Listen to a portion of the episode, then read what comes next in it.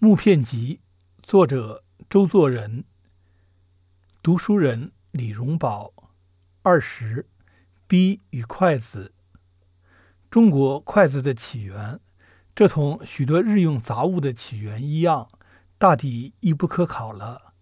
史称尹周王始造象柱，不过说他奢侈，开始用象牙做柱子，而不是开始用柱子。要说谁开始使用，那恐怕是隋人氏时代的人吧？为什么呢？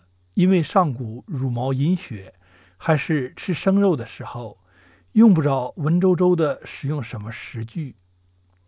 这一定知道用火了，烤熟、煮熟的东西要分撕开来的时候，需要什么东西来做帮助？首先发明手指一般的叉。随后再进一步才是筷子。筷子为什么说是比叉要进步呢？叉像三个手指头拿东西，而筷子则是两个，手指愈少愈不好拿，使用起来也更需要更高明的技术了。在用青铜器的时代，似乎还不使用筷子，因为后世发现青铜器。与钟鼎之外，还没有发现铜柱这类东西。那么这是什么时候起来的呢？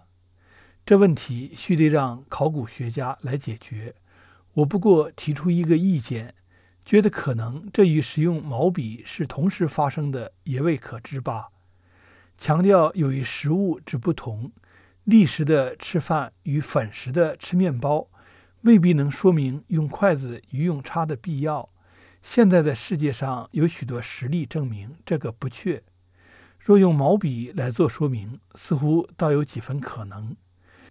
中国毛笔适于何时也没有确说，但秦时蒙恬造笔，总是一说吧。毛笔的使用方法与筷子可以相通，正如外国人用刀叉的手势与用钢笔很是相像。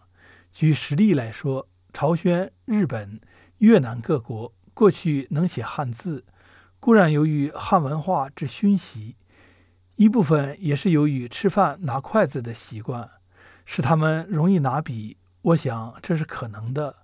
蒙恬造了毛笔，中国字体也有转变利，进了一大步，与甲骨文的粗细一致，大不相同。上面我说到了一件事。似乎大家写字从纸笔学会了拿筷，事实上是不可能如此。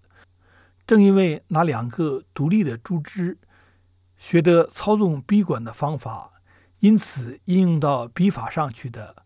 世界上用筷子的大约只有汉民族，正如那样，执笔也只有这一民族吧。